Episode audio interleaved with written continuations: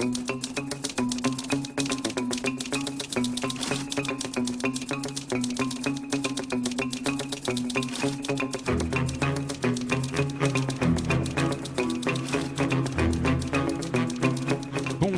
Bonsoir à toutes, bonsoir à tous, c'est l'heure est grave et on se retrouve cette semaine pour parler Amérique du Sud, capoeira et blagues prévisibles avec mon gratte-papier éternel, celui qui hante les couloirs de ma pensée, imprime, photocopie, agrafe et paraphe les dossiers administratifs qui composent mon cœur, aussi éclairé et organisé qu'une file d'attente à la SMIREP le lundi matin. Raphaël, bonsoir Raphaël. Bonsoir Gaspard, bonsoir à toutes, bonsoir à tous. Enfin, on est ravi d'accueillir ce soir celui qui, après avoir sauté dans la grande pomme avec l'homme araignée, escaladé les grandes tours avec les Yamakaki, fera à nouveau le grand saut avec son costume d'ange qu'il a loué à prix défiant toute concurrence chez Costumo Rigolo. Costumo Rigolo pour vos fêtes et vos apéros, c'est le rire pour même pas 10 euros. Florian, bonsoir Florian. Bonsoir tout le monde. On se retrouve donc ce soir pour réveiller les consciences politiques de chacun, pour se rendre compte que le monde va mal et que ça tourne pas rond pour les caboches des politicards du monde entier.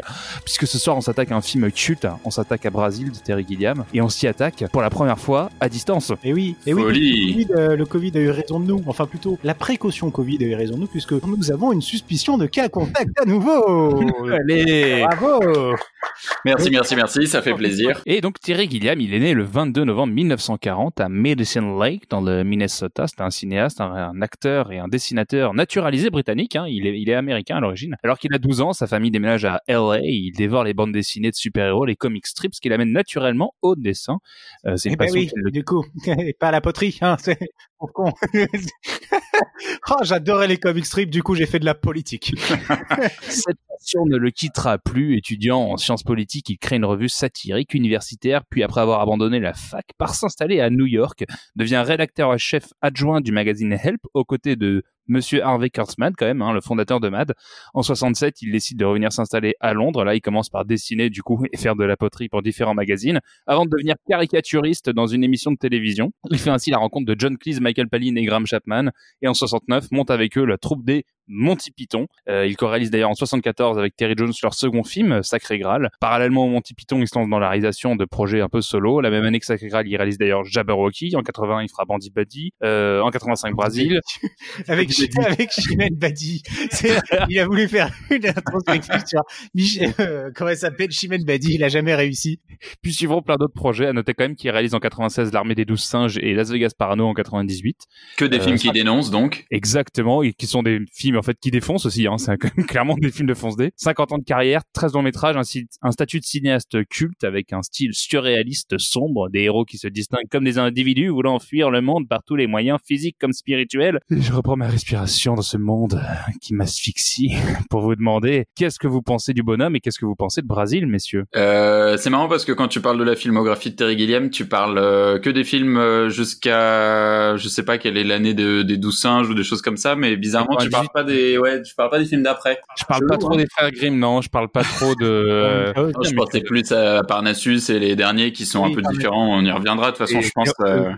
Zéro M par exemple. oh là là, c'était violent, c'était compliqué. Hein. Mais qui sont en fait un peu comme les, les traces de ce grand cinéaste. Ah complètement. Mais qui en revanche euh, a, a, bouleversé euh, le paysage cinématographique international. Ouais, bien sûr. On va dire clairement, il a une patte qui, qui avait jamais été vue avant et qui reste aujourd'hui euh, très particulière. Mais excuse-moi, Florian, je, je, je voudrais pas te couper.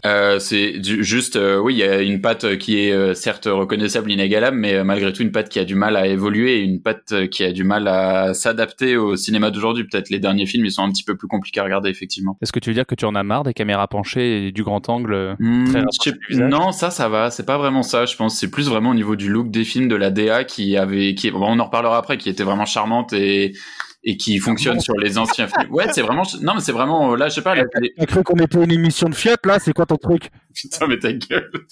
Euh, vraiment charmant, donne-moi ton 07 euh, Brésil.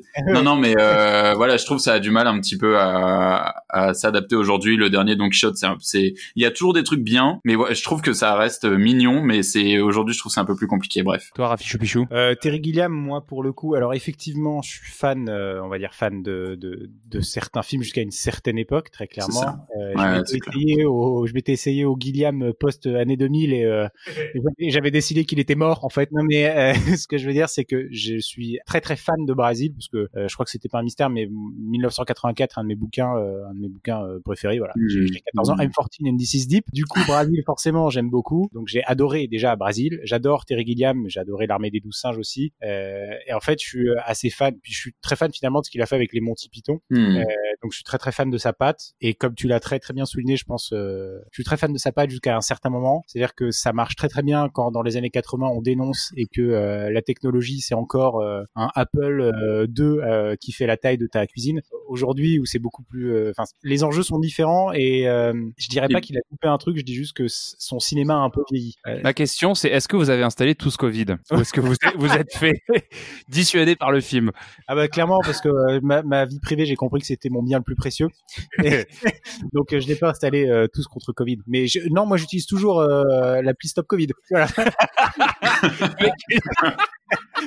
Alors, tu t'es seul dessus, mais. Je suis, euh, ah, je, suis vachement attaché à la première application, j'ai du mal à la lâcher. je trouve qu'elle est vachement. Du coup, je ne suis jamais euh, qu'à contact grâce à la Stop Covid.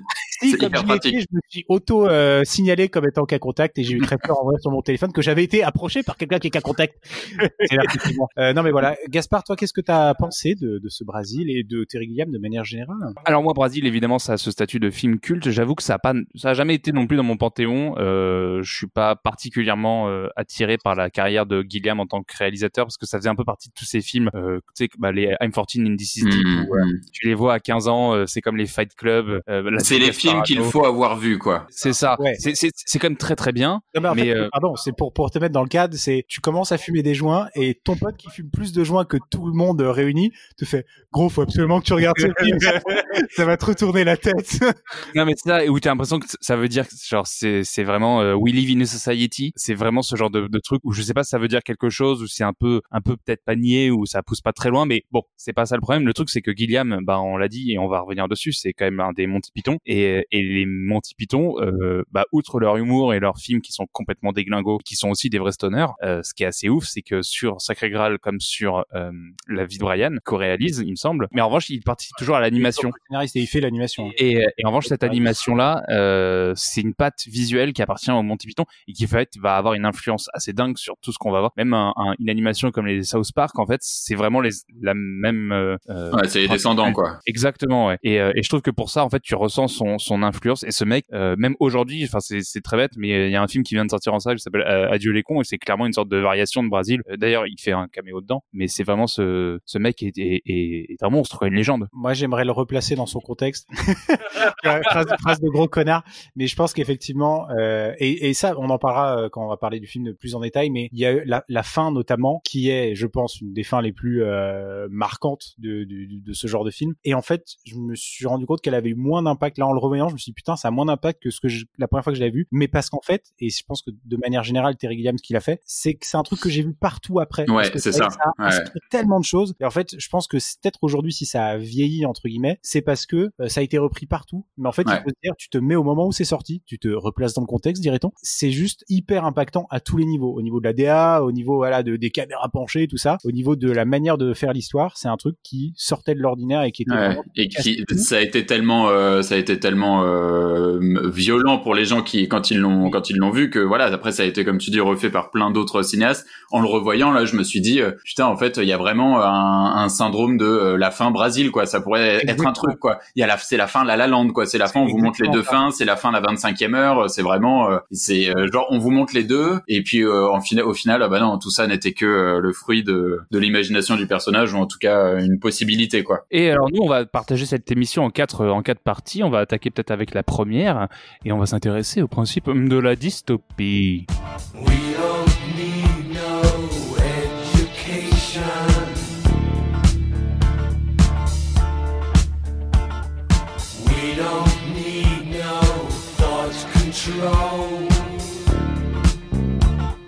Et on commence cette première partie en s'attaquant en fait à la définition du genre, une sorte de le la définition du genre. Tu veux qu'on attaque tout de suite Est-ce que tu veux aller sur ce terrain Parce que j'en ai vu deux seulement moi euh, dans le film dans le film Brésil. non, non, non. Alors, les, les, les, monstres à tête de bébé, c'est quel genre, tu crois? Brasil, il s'inscrit très clairement euh, dans le genre qu'on appelle celui de la dystopie. Alors la dystopie, ou alors même contre-utopie, euh, c'est un genre fictionnel qui dépeint une société imaginaire dont l'organisation fait qu'elle empêche ses membres d'atteindre le bonheur. En fait, c'est vraiment clairement l'inverse de l'utopie où tout va bien. Euh, voilà, il faut que le pire, on se retrouve dans une société où tout est mis en œuvre pour rendre euh, l'idée absolument suffocante et horrible pour le lecteur comme pour les personnages. Alors l'idée que tout soit bien rangé dans des formulaires, moi je vois pas quel est le problème personnellement. Tout est très très bien organisé, j'adore. Alors il faut dire que Florian fait en fait à l'inverse d'une phobie administrative, il a une, une phobie, euh, enfin il est administratif au fil. C'est-à-dire qu'il a il, il a la gaule par exemple en remplissant ses impôts. Ah mais depuis je suis devenu conseiller de Cahuzac en fait, il faut savoir. hein. Comme lui il avait une phobie administrative, je l'ai aidé à, à, à remplir ses fiches. En de- ayant la gaule d'ailleurs. Exactement. Ouais, et ça si allait avec. pas trompé si c'était une putain d'utopie en fait. C'est ça. Hell yeah. un monde merveilleux où tout est rangé. Vous voulez dire que pour avoir les réparateurs de mes tuyaux, je vais devoir remplir des formulaires? Ah, mais voilà, du coup, la, la dystopie, c'est une sorte de sous-genre de la science-fiction, parce que souvent on pourrait se dire aussi, tiens, ça c'est de la science-fiction ou c'est une dystopie.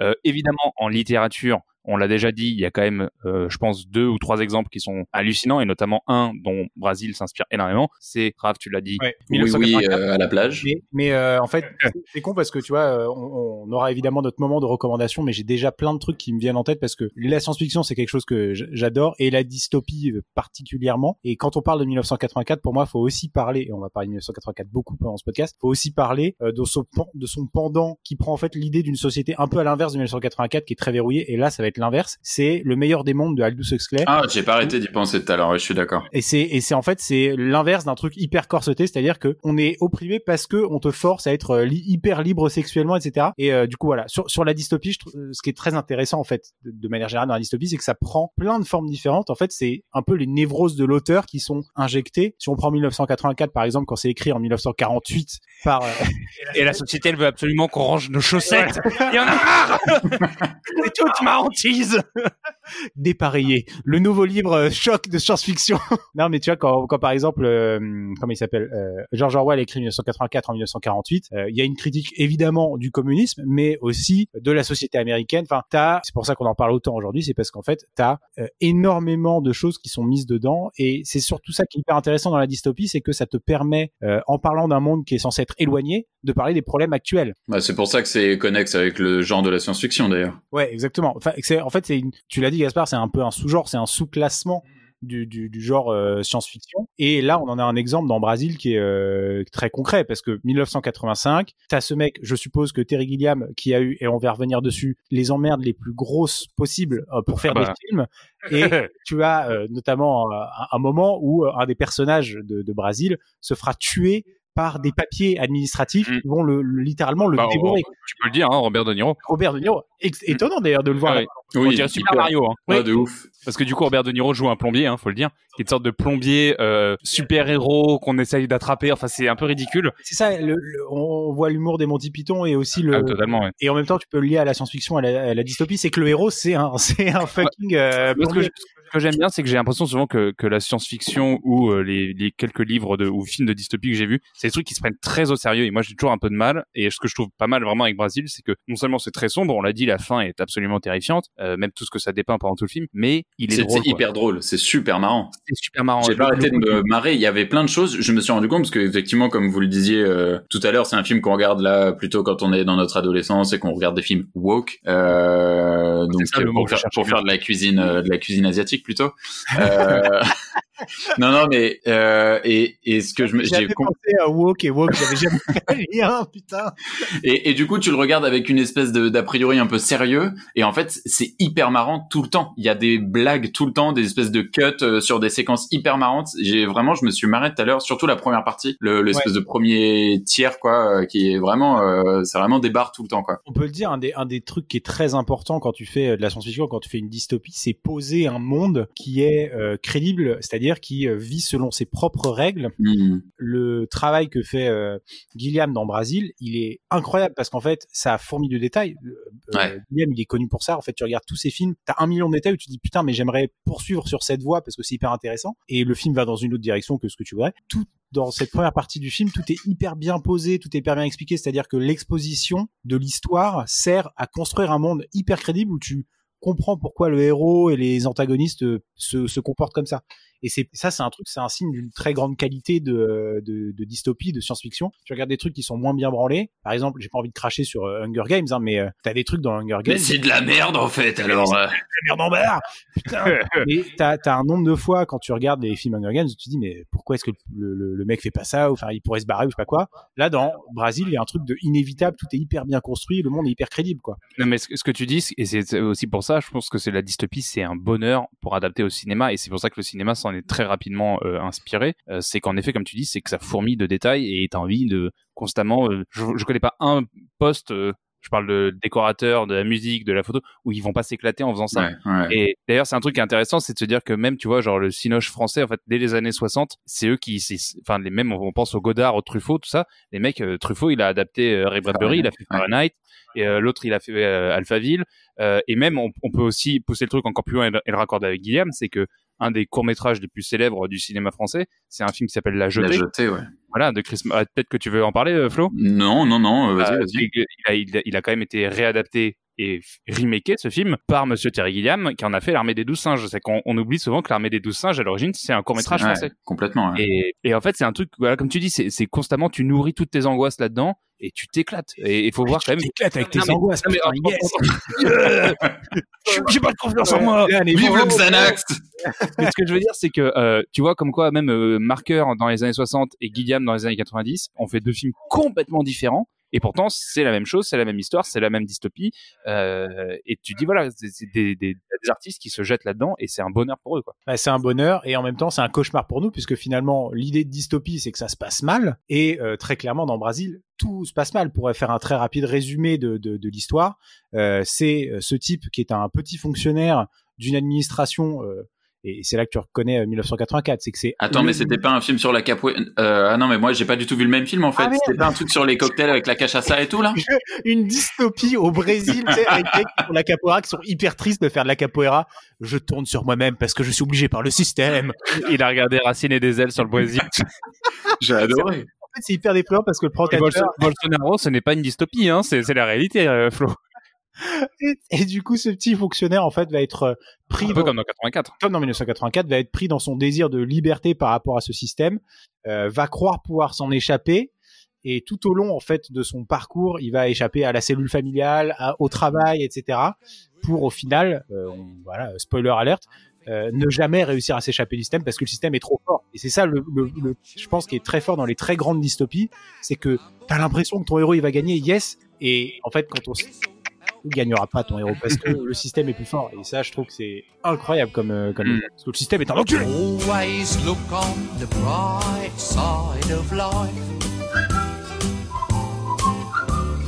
Always look on the light side of life. Terry Gilliam, donc, euh, puisque Brésil, en fait, c'est plus que l'œuvre euh, de la dystopie de manière générale, c'est l'œuvre d'un homme et c'est hyper. euh, Brésil, moi, j'ai l'impression en le voyant que c'est euh, tout ce que Terry Gilliam sait faire de mieux, il l'a mis dedans. Terry Gilliam, c'est quand même un, un réalisateur hyper particulier, donc tu l'as dit, Gaspard, tu l'as rappelé, il est américain de base, euh, très inspiré par des, des comics euh, et il a, il a par exemple été le, le, le co. Le bras droit, ouais. Comment Le bras droit de Kurtzman, le mec qui a fait Mad. Le Café Mad, exactement. Qui- Je sais pas si vous avez déjà eu l'occasion de lire un Mad. Euh, c'est Mad, donc c'est- complètement, enfin c'est très très bizarre comme euh, comme genre d'humour, comme euh, comme genre de, de caricature. Il rejoint ensuite l'Europe, il va fonder les Monty Python en 1969 avec toute la avec toute la clique. Euh, Eric Idle, Terry Jones, Michael Palin et Graham Chapman. Euh, Please. Et John et John Cleese. Pardon, j'ai manqué John Cleese, créer des films avec eux. Et là, je pense que on est en fait, il faut, il faut se dire que je pense qu'il y avait un terreau fertile dans la tête de Terry Gilliam pour faire de la merde, Ouais, par des trucs euh, complètement tarés. Et il a rencontré des mecs plus tarés que lui, et c'est parti en couille, quoi. Mais ce qui est hallucinant en plus, c'est qu'on dit des mecs tarés, mais c'est non seulement des mecs tarés et talentueux, mais des mecs qui sortent toutes des plus grandes écoles. En tout cas, je parle pour les autres, pas pour, euh, pour Ah, Guillaume qui est américain, ouais. mais des plus grandes écoles d'Angleterre, c'est des génies ces mecs, en tout cas sur le papier. Et ils vont faire des blagues sur le Bah oui, en fait, c'est, c'est, ce qui est assez incroyable, c'est qu'on on dit qu'au sein de Monty Python, t'as les deux écoles. T'as eu ceux qui ont fait l'université de Cambridge et ceux qui ont fait l'université de, de, de d'Oxford. Et, et tu fais genre, attends, pardon, genre les, les 95% à part, donc à part, euh, à part, euh, comment il s'appelle, Ter- euh, Terry Gilliam, qui, qui était, qui était américain, ils sont tous allés à Oxford ou à, ou à Cambridge, c'est-à-dire qu'ils étaient faits pour être l'élite anglaise. Les mecs déjà, ils se disent bon, je vais faire du théâtre, donc on est déjà un peu dans la Dead Poet Society, et ils disent ah mais moi je vais faire du théâtre euh, genre absurde. Et tu fais ah ouais d'accord. Donc de l'humour anglais des mecs qui sont guindés. Tu prends un mec euh, tu prends euh, John John Cleese pardon tu, tu regardes sa gueule. C'est le mec le plus anglais de la terre. Et le mec va te faire un, un sketch un, un des sketchs qui reste le plus connu des Monty Python le Ministry of Silly Walks en gros c'est un sketch où il va être juste un membre d'un ministère qui fait des marches stupides. Ah ouais. et, Non, mais même si, vous avez vu. à la BBC quoi mais alors déjà, il faut savoir qu'il s'inspire quand même beaucoup de de- d'émissions. Il y avait It's That Man Again ou euh, sur la BBC ou alors Les Goons, qui était une émission de radio avec euh, Peter Sellers. Mais il faut considérer aussi que comme tu dis, ils font des sketchs euh, à la con, quand même ultra travaillés. Il faut voir quand même, ne serait-ce que le film Sacré Graal, c'est incroyable qui est vraiment l'adaptation de la légende arthurienne. Enfin, il n'y a pas Camelot aujourd'hui, s'il n'y a pas Sacré Graal avant. Ouais, et ouais, et c'est clair. c'est vraiment plus ou moins la suite ou la réadaptation. Mais c'est comme la vie de Brian, qui va être donc toute la, la, la vie de Jésus, en fait. Ouais. Mais enfin, Brian, c'est le mec qui est né dans l'étape d'à côté, quoi. Et, l'idée de base extraordinaire c'est hallucinant ce film. Je sais pas si vous l'avez vu. Moi, je pense que c'est vraiment complètement dans- fou. dans mon top 15 euh, ever. C'est extraordinaire. parce que là Et- là il y a que de l'humour dedans et C'est hallucinant ce film. Il faut savoir qu'ils ouais. se sont, ils se sont tapés une shitstorm au niveau international. Pas possible. Parce que déjà, vous voyez ce qui se passe aujourd'hui quand on fait des dessins, mais eux, ils ont fait un film entier où ils se foutaient de la gueule d'une religion. Et, Mais ça va, c'était la bonne religion, ils pouvaient. et ce que je veux dire, c'est que en gros, il y a personne qui voulait leur financer le film. Et vous savez qui a payé John Tout Lennon. seul. C'est pas John Lennon, c'est euh, George Harrison. c'est George George Harrison, c'est George Harrison qui, qui produit, mais de sa poche. C'est un truc qui ne se fait pas. Et George Harrison paye en disant c'est le ticket de cinéma que j'ai jamais payé aussi cher de toute ma vie. Et, mais t'as d'ailleurs, ils en parlent parce que c'est c'est à ça que je veux dire, c'est que euh, Sacré Graal, en fait, les Monty Python, voilà, on va pas vous faire un cours sur les Monty Python, mais c'est c'est à une importance dans la dans l'humour euh, mondial et dans l'humour anglais pour exporter l'humour anglais qui est C'est incroyable. l'équivalent des Beatles dans la musique, hein, C'est en l'équivalent des de. Beatles dans la musique et il faut savoir euh, que dedans tu as notamment une chanson qui s'appelle Always Look on the Bright Side of Life qui est la chanson de fin euh, où en gros tu as le, le- comment ça s'appelle les, les voleurs qui étaient cloués avec Jésus là. Bref, Bob, Bob et Euh, Fernand. voilà, t'en as un qui lui fait oh mec t'inquiète euh, c'est pas grave Euh, always look on the bright side of life et il commence à chanter en disant de toute façon la vie c'est de la merde euh, tu vas mourir à un moment donc euh, rigole avec moi et, et tout va bien se passer. C'est cette chanson qui est la chanson la plus jouée aux enterrements Voilà. dans le monde c'est-à-dire que c'est principalement des anglais qui le font mais Ouais, la génial. musique numéro un qui est jouée à des enterrements c'est always look on the bright side of life c'est-à-dire l'importance de ces mecs qui jusqu'à la tombe vont t'accompagner avec leur humour un peu débile Non, non, mais c'est ouf. Ouais, ça c'est. Euh, cool. je- moi, ça sera ma petite reco tout à l'heure, on, on en reparlera. Non, mais surtout, j'essaye aussi de maintenant de refaire un petit euh, regroupement vers euh, vers euh, Guillaume, qui a quand même une, une carrière, une filmo de dingue. Je pense que Raph ou Flo, vous pouvez nous en parler. Il a quand même une réputation, ce mec, c'est d'être peut-être le cinéaste le plus malchanceux de tous les temps. Pourquoi? Ah bah c'est Capitaine KO. C'est euh, ouais. le Capitaine KO quoi. C'est le mec qui a Heath Ledger qui meurt pendant son film quoi. Rien que ça. ouais. il, il a quand même un film qui, qui est consacré à ça, qui s'appelle euh, Lost in La Mancha. Ah, là, ça pendant fou. 20 Ouais, ans ouais. essayé d'adapter Don Quichotte au cinéma. Là, d'ailleurs, même dans Brésil, il y a des trucs de Don Quichotte hein, où il se Oui, bat euh, Bah, contre des géants. euh, Ouais, voilà. clairement, clairement. Mais, mais et c'est faut savoir se voir ce, ce documentaire, c'est le, Ah, je pense le, le cauchemar de n'importe quel cinéaste, mais à un niveau à ultime. Ils ont euh, des avions de chasse qui leur passent dessus, une tempête, leur acteur qui euh, manque de mourir. Ils, ont, ils ont énormément de choses, c'est-à-dire qu'au moment où ils veulent le tourner, en fait, il, déjà, il essaye deux fois avant d'arriver au moment où il va pouvoir commencer à tourner des images. Deux fois, il essaie de le mettre en scène, enfin, de, de, de commencer le projet. Ça ne marche pas pour des questions d'argent. Il arrive enfin, il va tourner dans le, dans le Sahara. Euh, il arrive enfin à voir ses acteurs. Il a Jean Rochefort. Ouais, Jean Ouais, Rochefort. fou. Et Johnny Johnny Depp, Depp. ouais. Ouais, c'est dingue. Et tu te dis putain, Jean Rochefort et Johnny Depp, genre merci, j'ai envie de voir ce film quoi. Et Jean Rochefort monte sur son cheval, il s'est entraîné pendant six mois pour être pour monter à cheval, il est super sûr en mode genre Terry Gilliam, je tourne avec lui depuis que je depuis que je regarde du cinéma. Et il monte sur le cheval, boum, il se nique, il se nique la quatrième vertèbre, il n'arrive jamais. Donc Jean Rochefort out. Ensuite, il tourne dans le désert, t'as les avions de chasse qui passent par au-dessus, ça n'arrive jamais. Et ensuite, à cet endroit où t'as les, t'as les almanachs de météo qui disent euh, la météo depuis 150 ans dans l'endroit, pour la première fois depuis Ouais. que les almanachs ont été créés, tu as une tempête et de la pluie dans le désert qui tombe sur le tournage. Donc- Non, mais il faut absolument voir ce documentaire. C'est un cauchemar. Et comme tu disais, après, il y a, il y a énormément d'exemples sur Terry Gilliam. Ouais, je pense qu'on ne se passera jamais. En effet, le plus célèbre, c'est quand même la mort de Heath Ledger à la moitié du tournage de Parnassus. Qui donne un film qui est complètement incroyable, du coup. Le truc derrière, Ah, tu là, ouais. tu fais genre, ah ouais, c'est d'accord, Je c'est ça la solution de repli. Bon, ça va, c'est pas mal quand même. Tout à l'heure, tu l'as traché. Moi, je trouvais quand même que le film, il, il part quand même avec un énorme caillou dans la chaussure parce que genre, il part, il est mort. Bah, oui, mais en vrai, t'es pas censé savoir. T'es pas censé euh, avoir connaissance du caillou dans la chaussure. Toi, tu vas au cinéma, euh, tu vas voir le dernier Terry Gilliam. euh, si t'as pas lu les, les, les infos, tu sais pas. Je suis complètement d'accord avec Ils toi. ont juste mis un Et c'est pas, la- c'est pas pour ça que je l'ai traché, hein, moi d'ailleurs. C'est pas pour le truc de. Non, non, mais euh, mais de- il est pas- très bon, il est pas très bon quoi. En fait, il, il, il va faire de ce problème un- une vraie qualité parce que euh, il va quand même faire venir grâce à ça C'est intelligent, Depp, ouais. Et Colin euh, Farrell. Ils vont remplacer Heath Ledger quand il rentre dans, dans le monde des rêves. Et, euh, et non, toute, contrainte devient une, euh, un aspect créatif avec Gilliam, quoi. c'est ça qui est assez ouf. Ouais, ouais. Et, et le mec, tu sens qu'il bouillonne constamment. Et après, en fait, on va même aller jusqu'à quand il va réussir à faire Don Quichotte avec Adam Driver et euh, Et, ben, Lost in La Mancha est mieux. et- et- et- complètement. et et sur- non, mais du coup, c'est l'acteur de Brésil. Le nom m'échappe là, évidemment. Jonathan Euh, Price. Merci. Et euh, il va faire le film. Le film est pas très bon, mais surtout même jusqu'au bout, jusqu'à la, la veille de la projection à Cannes, il a eu un bordel avec son Mhm. producteur. C'est toujours des fait trucs euh, juridiques qui vont il, a, pas. il a pas- il euh. a failli pas montrer le film quand même. Ouais, le film ouais. a pas, pas sortir. Et c'est là, c'est là qu'il y a un lien à faire avec Brésil finalement, où dans Brésil ils trashent le, le système administratif en mode genre euh, l'administration c'est vraiment des trucs hyper casse-couilles et en fait toute sa life le mec va se battre bah, un peu comme Don Quichotte, un peu comme le personnage de Brésil, un peu comme tous ces personnages. C'est des mecs qui se battent contre un système à la con qui l'empêche de faire ce qu'il veut quoi. Et toute sa vie ça va être comme ça. Et, et d'ailleurs, c'est marrant ce que tu dis parce qu'il y a aussi un autre truc où il avait déjà plus ou moins avoué parce que il faut savoir que Gilliam, voilà, non seulement il a, il a arrêté de co-réaliser les films des Monty Python et puis c'est un peu euh, évincé du, grou- du groupe parce que justement il disait que certes il adorait et il s'entendait super bien avec eux, mais en mode il se sentait pas libre de pouvoir faire ce qu'il voulait. Bon, bah, il va taper des embrouilles après, mais Ah puis t'as pas parlé du moment où il a essayé de tirer dans le pied là, c'était quand même compliqué pour lui.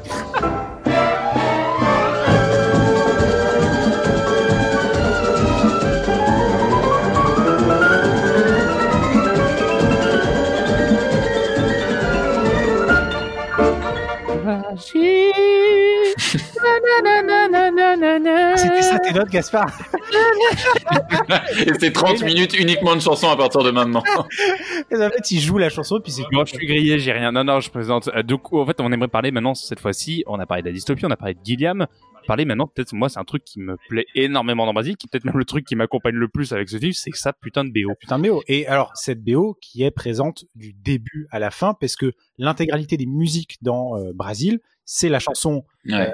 Aquarela do Brasil. Brasil, euh, qui est en fait une chanson qu'il avait entendue. Alors, il, il raconte une histoire. Ah, t'as l'anecdote, Une vas-y. anecdote, effectivement, où il va dans un endroit, je sais plus trop où, euh, le- l'endroit le plus euh, Mm. dégueulasse du monde. Il est, en- au pays, il est au pays de Galles, il, va, il est en train de tourner Jabberwocky. Voilà, et il va sur une plage qui est noircie par euh, l'industrie minière qui est juste à côté, avec un vieux bonhomme euh, qui est en train d'écouter son petit transistor. Et sur son transistor, sur cette plage dégueulasse, c'est pire que les plages du débarquement. euh, Il y a euh, Aquarelo do Brasil, donc la petite chanson que Gaspard. Voilà, donc hyper enjoué, etc., qui joue. Et il se dit putain, mais c'est, en fait, c'est ça, c'est ce genre de mec que je veux voir.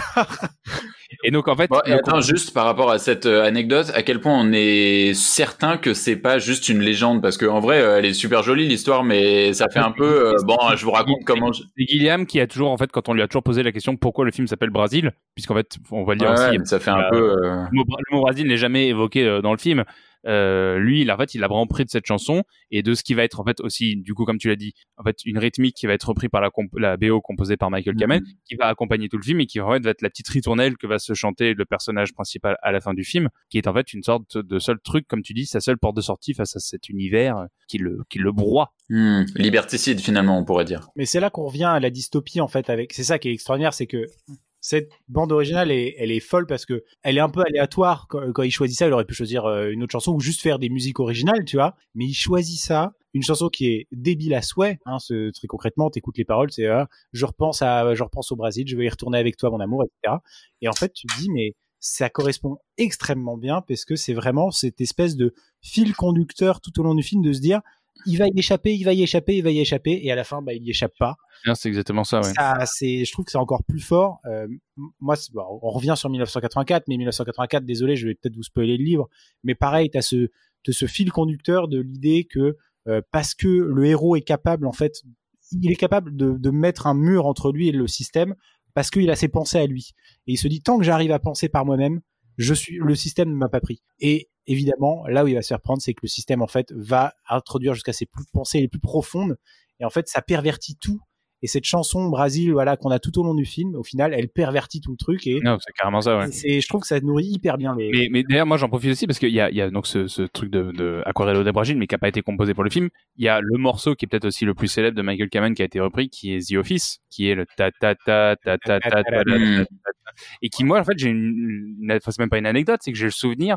Euh, donc, c'est pas de la dystopie, on va parler vraiment de science-fiction. Mais il y a 15 ans, il y a un film Pixar qui s'appelait Wally euh, dont la bande annonce en fait était vraiment on montrait le petit Wall-E euh, vous- je sais pas si vous voyez le pitch de film c'est un petit robot en fait qui range une planète poubelle en fait et dans mon souvenir c'est d'ailleurs c'est la Terre Oui, il, est la il est- il est resté Oui, tout seul c'est sur la c'est Terre, complètement la Terre. et c'est lui qui range euh, toutes les poubelles quoi et euh, et il y avait ce non, non, truc non, de- pas dans ma chambre, c'est moi qui rangerai ma.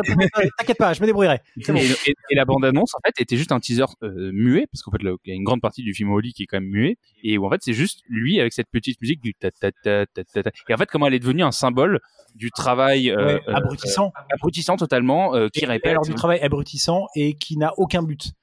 Ah ben non, ça sert à rien. On sait, enfin, et on se demande aussi quand même à quoi sert euh, le travail du mec dans le film. Ah à part travailler pour l'information mène à la liberté, mais on- n'a aucune idée de ce qu'il fait ce mec. il, il fait en fait, il produit du papier avec des gens qui produisent du papier, ça. produire du papier parce que lui, il fait partie du Ministry of Records. Donc c'est littéralement le ministère des papiers, quoi. Et ça devient, ça devient, enfin, ça rentre dans le, dans le, dans le ciboulot, quoi. Mais alors, du coup, moi, j'en j'en profite parce que c'est une BO qui est quand même devenue culte, qui a été reprise euh, dans voilà énormément de films, euh, de bandes annonces, de, de- des- d'extraits, euh, de reportages aussi à la télévision. La plage, les prostituées, les travail- le travail abrutissant. Ta, ta, ta, ta, ta, ta, ta. Non, c'est que des, des BO cultes, il y en a plein, évidemment. Euh, mais en fait, moi, j'aimerais juste qu'on fasse le distinguo entre deux types de BO, parce que moi, j'en- j'ai comme j'écoute, je pense même majoritairement ça en fait sur mon iPod. Oui, oui, je dis iPod. Euh, Il y a les BO qui ont été composés. Donc on va penser aux, aux grands, aux- aux- allez, je dis les plus connus, les John Williams, euh, euh, les Ne dis pas, ne dis pas Hans Zimmer, sinon je te tue. Sinon Non, je Hans déconnecte, je me déconnecte. Hans, Zimmer ne compose pas de musique, donc c'est pas Oui, vrai. Euh, mais bref, ah, Oh, les haters, putain, c'est chaud. Et bah, euh, moi, j'aimerais qu'on produise un jour un seul son original by Hans Zimmer. Vraiment, ça, c'est une nouvelle reco que je mets. Euh, allez taper Hans Zimmer plagiat et vous allez vous rendre compte que toutes les bios que vous adorez de lui, il les a piquées à d'autres. Non, mais surtout, ce qui est fou, c'est pour les gens qui sont pas d'accord et qui écoutent euh, le podcast, il faut essayer au bureau. Allez vous faire enculer déjà. Non, il faut euh, faire au bureau un blind test de Hans Zimmer. C'est simple, personne n'arrive à trouver sur quel film telle musique est, euh, est posée. Préféré- Personne n'y arrive. Oh, Je l'ai fait, je l'ai fait à mon bureau. Ah Non, mais c'est hallucinant. Hans Zimmer, c'est vraiment, je pense, la plus grande imposture. Et, euh, et sinon, après, il y a les, les BO euh, compilations. Alors, le plus connu euh, qui fait ça, quand même, je pense, c'est Tarantino. Ouais. Mais alors, Edgar Wright aussi, pas mal. Edgar a Wright, hein. C'est un peu différent Ouais. parce que euh, effectivement mettre une musique euh, à faire un assemblage de musique et je pense que la, la force de Tarantino est là à faire un assemblage de musique euh, qui n'était pas forcément attendu mais en même temps qui est incroyablement bien Mais Je, je, je, je critique pas. Hein, Non, non, euh, c'est simplement est-ce que est-ce que c'est quelque chose de pareil que une musique que tu n'avais pas entendue ou très peu entendue et que un film sublime ou qui sublime un film? Tu vois, par exemple, là, on, est, on est chez Gaspard, qui est un vrai connard de parisien, qui a donc une affiche de Il était une fois dans l'Ouest, euh, qui est le- un- mon film préféré, tout simplement. Euh, et la, la BO de Il était une fois dans l'Ouest, elle, bon, c'est parce que c'est euh, Ennio Morricone, hein, forcément, c'est un truc mythique, tu m'en mets une seule Mhm. note, euh, ça inspire énormément de choses. Hmm. C'est ça une BO culte, finalement, ou est-ce que c'est avoir été capable de prendre une chanson, genre tu prends Katy Perry, euh, Ouais, et mais même un bon moment, ça marche. le, le, le Miss de Pulp Fiction, ça n'a pas été composé pour Pulp Fiction. Pourtant, on, on le passe, tout le monde sait que c'est ce film, quoi. Ouais. Et, et non, mais je suis complètement d'accord. C'est surtout en fait l'impact qu'il fait entre ces images et, et, le, et le film. Mais, euh, Toi, mais je trouve toi, t'as une BO Florian, peut-être? Hmm, là, comme ça, je sais pas. Si une BO, une BO, je sais pas. Je dirais, bah, j'ai- je suis fan de, assez fan d'Edgar Wright. Je dirais euh, Scott Pilgrim. C'est moitié de la musique additionnelle, moitié de la musique qui a été composée pour le film et qui a l'air d'être de la musique additionnelle. C'est pas mal en vrai. Ouais, c'est marrant. Mais c'est vraiment dans le film, quoi. C'est pas de la musique orchestrale. euh, c'est différent.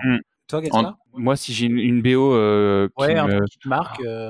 Je sais pas. Non, j'en ai, j'en ai Si la énormément. musique de Man on Fire, c'est pas mal aussi. Euh, bah après, moi, j'ai, j'ai- bah, excuse-moi, mais euh, là, là, elle me revient pas forcément. Mais après, moi, j'ai des compositeurs en revanche.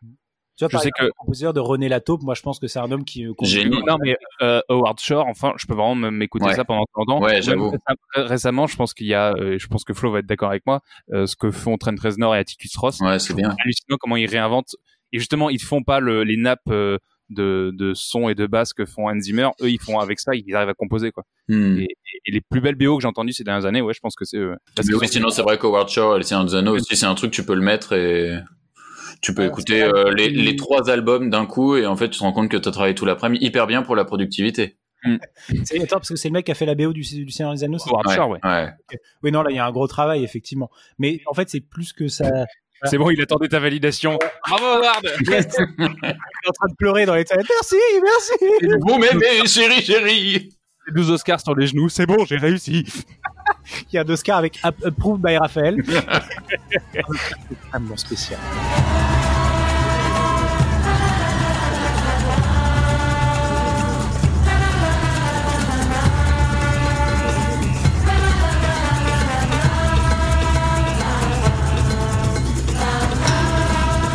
Alors il y a un dernier sujet qu'on aimerait aborder, en fait c'est le sujet un peu vaste des effets spéciaux, mais euh, parce que dans Brésil on a quand même, euh, il faut le dire, c'est que ça, a été une montagne, en fait tu as toute une section, euh, allez on vous parle de notre site préféré Wikipédia, tu as toute une section de Wikipédia qui est dédiée aux trucs et astuces qu'ils ont utilisés pour faire les effets spéciaux du film qui sont quand même, et là on va revenir sur le fait que le film il date de 85, ça marche hyper bien, t'as encore des trucs qui sont hyper efficaces, des trucs qui sont un peu euh, euh, qui font un peu vieillot, genre euh, l'armure qu'il a dans ses rêves, le Sam Ah, Elle est molle, elle est molle l'armure.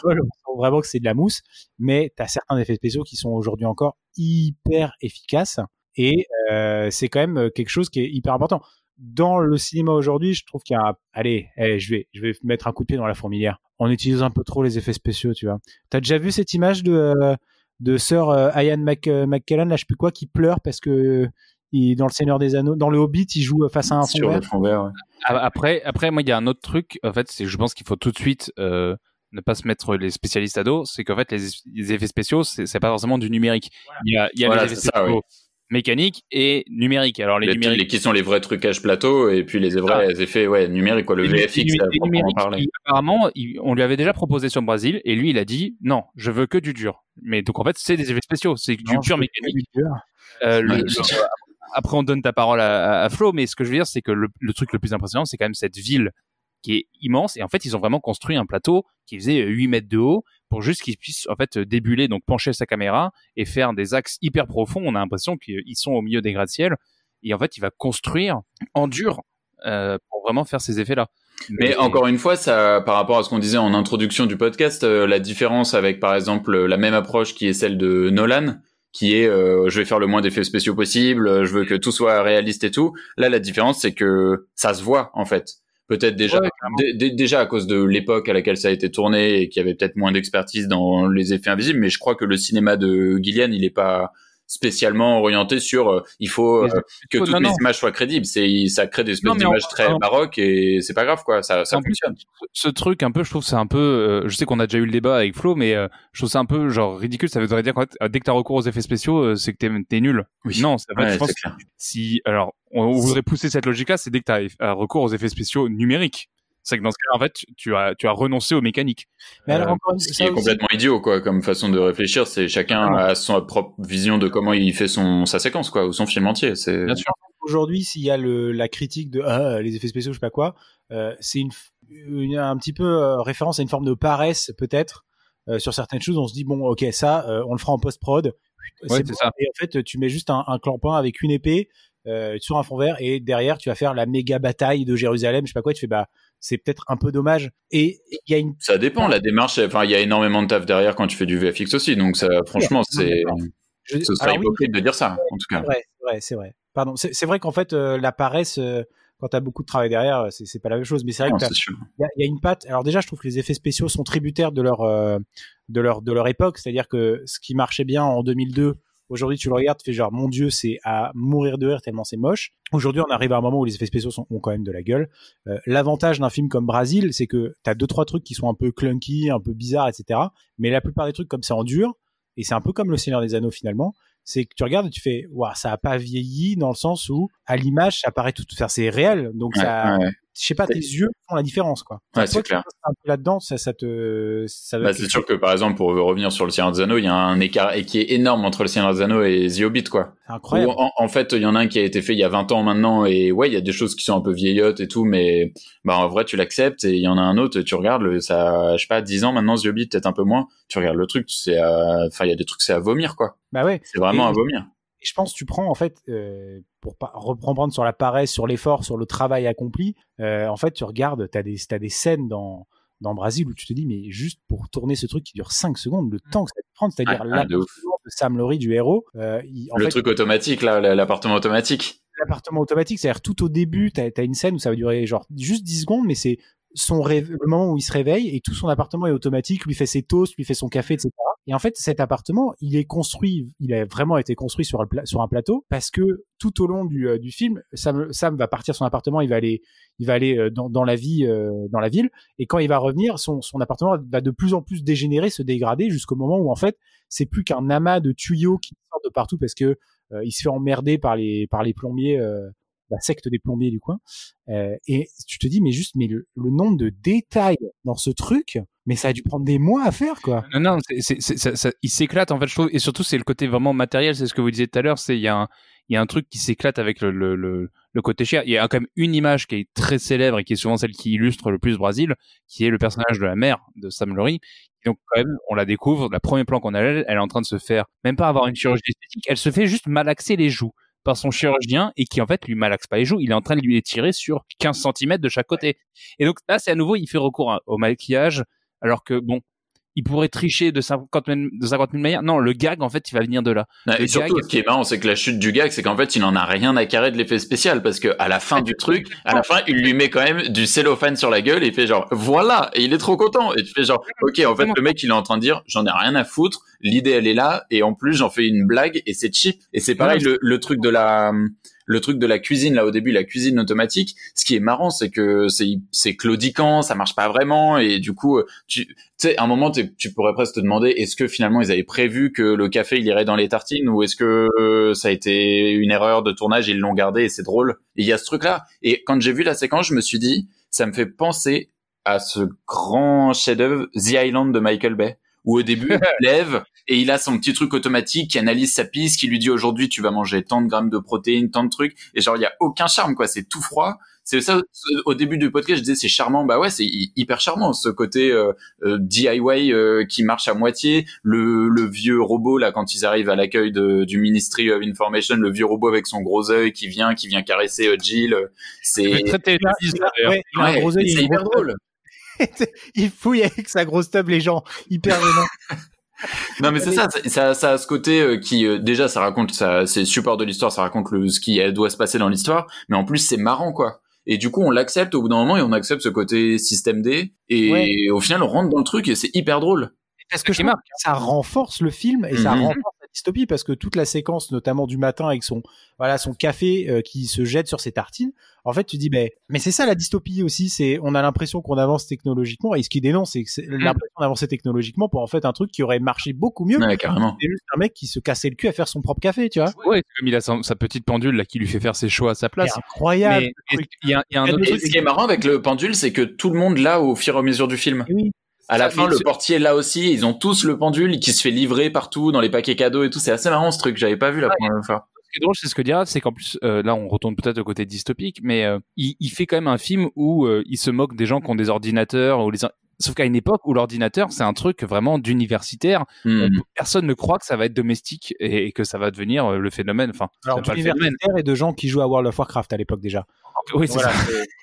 Mais ce que je veux dire, c'est que il, a vu en fait tout de suite le côté euh, terrifiant d'un tel objet. Et en fait, il en fait même un gag. Genre, les ordinateurs dans le film, c'est pas des ordinateurs comme on a nous, c'est des, des plaques transparentes. Euh, tu sais pas. Alors c'est mais ça c'est aussi une Avec lesquels il joue d'ailleurs, c'est super drôle. Et c'est ce que tu disais Flo tout à l'heure, c'est qu'il dès qu'il a de quoi faire un gag matériel, il le fait. Les tuyaux qui n'arrêtent pas de tomber de tous les côtés. Ouais, Moi, ouais, c'est clair. l'image, je pense qui m'a le plus marqué dans ça et la musique, c'est les coups du. Il y a des tuyaux partout, Partout, ouais.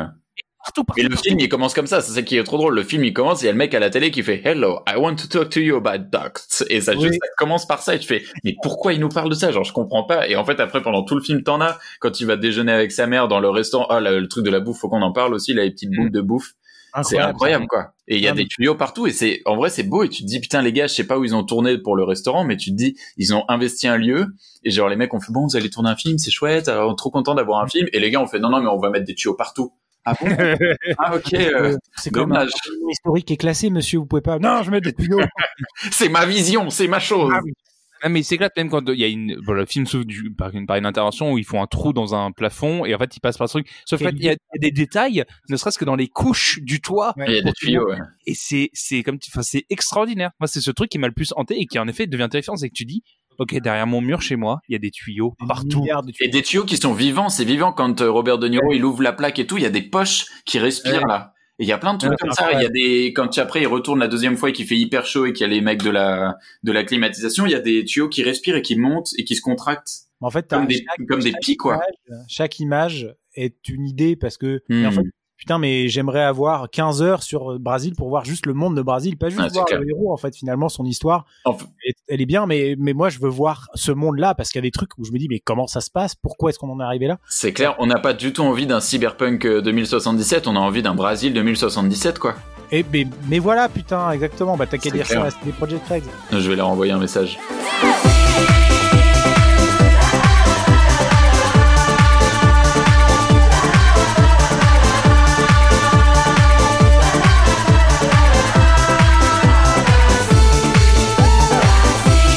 C'était notre podcast sur Brésil. Euh, J'étais ravi de discuter avec vous de ce film, alors de manière un peu surprenante. hein, mais on est désolé si le son et la qualité du son en a été impacté. Euh, faut- faudra se plaindre à la Covid.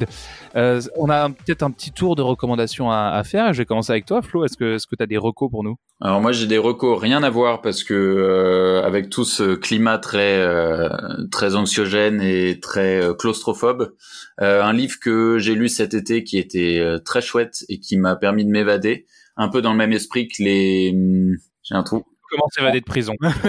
Non non non, euh, un prisonnier s'est échappé. d'ailleurs tu Euh, nous parles de Fleury Mérogis euh, non mais euh, Jojo qui part tout le temps la voyager, qui a la face défigurée, j'ai un trou, tu couperas au montage. Ah, Sylvain Tesson.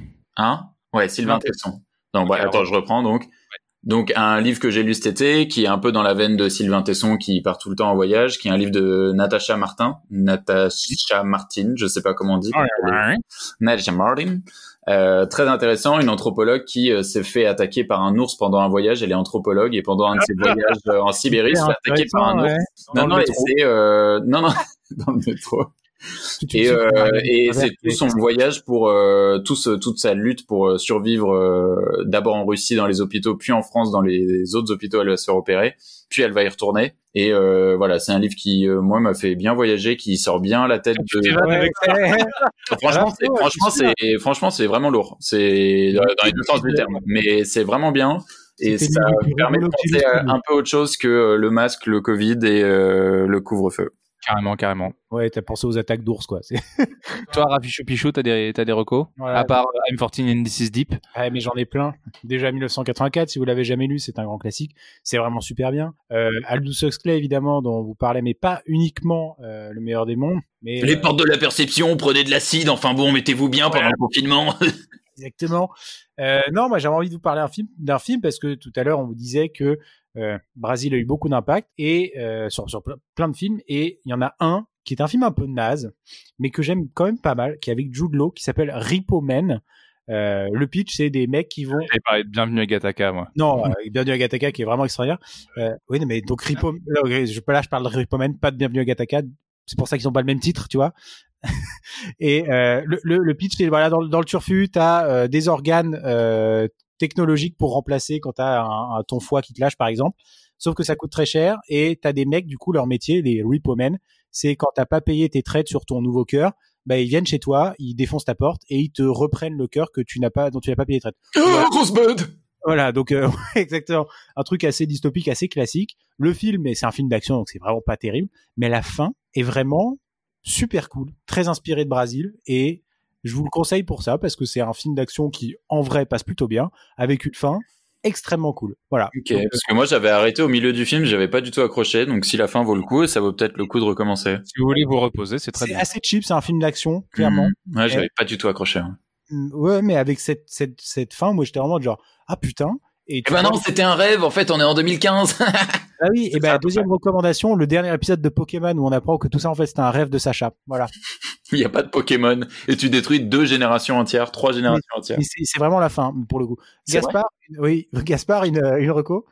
Euh, oui, alors moi, du coup, j'en ai une. Ça me fait penser à ça. Ça me fait penser à un des segments du film Le Sens de la vie des Monty Python, euh, où on vient euh, en fait euh, voir un donneur d'organes. Mais en fait, il y a eu un, petit malentendu parce qu'en fait, quand vous êtes donneur d'organes, on n'a pas besoin d'attendre que vous soyez mort. Et donc, ils viennent se servir. Et non, ma, ma recommandation, j'ai pensé tout à l'heure, c'est une vidéo que vous pouvez trouver sur YouTube, qui est en fait l'enterrement de Graham Chapman. Alors dit comme ça, c'est quand même très très triste. Mais en fait, non, comme tu disais, en fait, il pousse le truc jusqu'à jusqu'à la tombe. Il euh, faut voir le discours que fait John Cleese dans mon souvenir euh, sur la mort de Graham Chapman. Et en fait, il commence en faisant une grande éloge À la bourre et tout ça. euh, sur son, c'était son, son, son grand copain euh, qui, voilà, ils, ils ont toujours travaillé ensemble. Il a toujours aidé. D'ailleurs, il a souvent dépanné pour lui filer de l'argent. Et d'ailleurs, il lui a jamais rendu cet argent. Et, tout. Et en fait, ça commence à partir. Alors, faut savoir quand même qu'il fait ça devant toute la famille. C'était diffusé à la télévision cet enterrement pour dire quand même le statut de ces mecs. Et il commence à, en fait à tracher Chapman en disant que c'était une enflure, qu'il est bien content qu'il soit mort et que ça lui apprendra, euh, voilà, d'avoir, d'avoir, d'avoir de niquer. Euh, à droite à gauche et d'avoir euh, pas joué enfin d'avoir joué avec sa santé quoi et, euh, et du coup c'est extraordinaire parce qu'il le fait en rigolant et en pleurant et je pense que c'est en fait le témoignage d'une grande histoire d'amitié. Et ça termine sur Always Look on the Bright Side of Life. ils chantent tous ensemble ouais, Et c'est ça qui a lancé d'ailleurs le fait que c'est dans la majeure partie maintenant des enterrements en Angleterre, tu as cette chanson qui est jouée. Et donc on se retrouve euh, pour notre prochain épisode. Cette fois-ci, on parlera pas de, de film, mais on parlera de littérature, puisqu'on lira le livre de Harper Lee. On parlera du tirez pas sur l'oiseau qui se fout de votre gueule. Euh, merci à toi, Flo, d'avoir été là, euh, connecté avec nous. Bah, merci Euh, à vous de m'avoir accueilli malgré euh, la distance et le Covid. D'ailleurs, j'ai appris que j'étais non cas euh, contact puisque tout le monde est négatif. Mais bon, il valait mieux prendre ses précautions. Ah bah tu l'as appris pendant le cours de l'émission, t'aurais pu faire un effort et venir, putain, on est C'est jamais qu'à 15 stations de métro, tu fais chier. C'est vrai, dans le métro en 3G, comme ça, euh, j'aurais pu continuer l'enregistrement et vous rejoindre en direct. Ça aurait été vraiment beau. Merci à toi, Raph, d'avoir pu venir, euh, d'avoir pu venir jusqu'ici. Merci à toi Gaspard d'avoir hosté cette émission et surtout merci à vous de nous avoir écoutés. N'hésitez pas à liker, partager, c'est ce qui nous fait le plus de bien. Merci à vous tous, on vous fait un gros bisou. Salut les mecs, je vous fais des gros gros bisous. Ciao, bye. Deus entendeu de dar a primazia Do bem pro mal, primeira mão na Bahia Primeira missa, primeiro índio abatido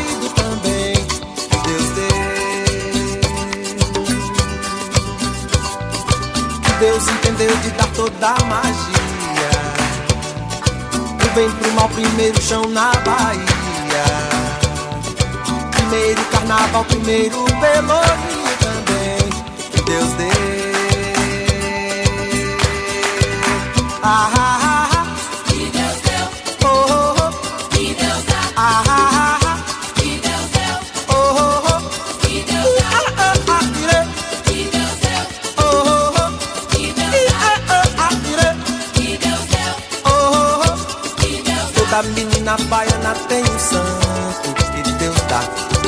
Toda menina baiana tem encanto que Deus dá.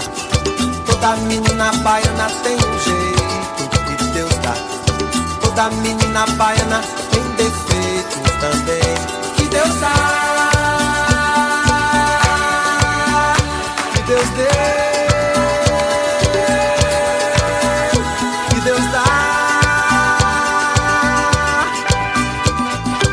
Deus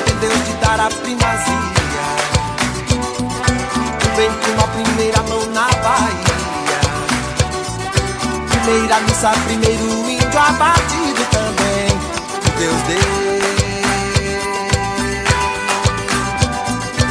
Deus entendeu de dar toda a magia. Do bem pro mal, primeiro chão na Bahia.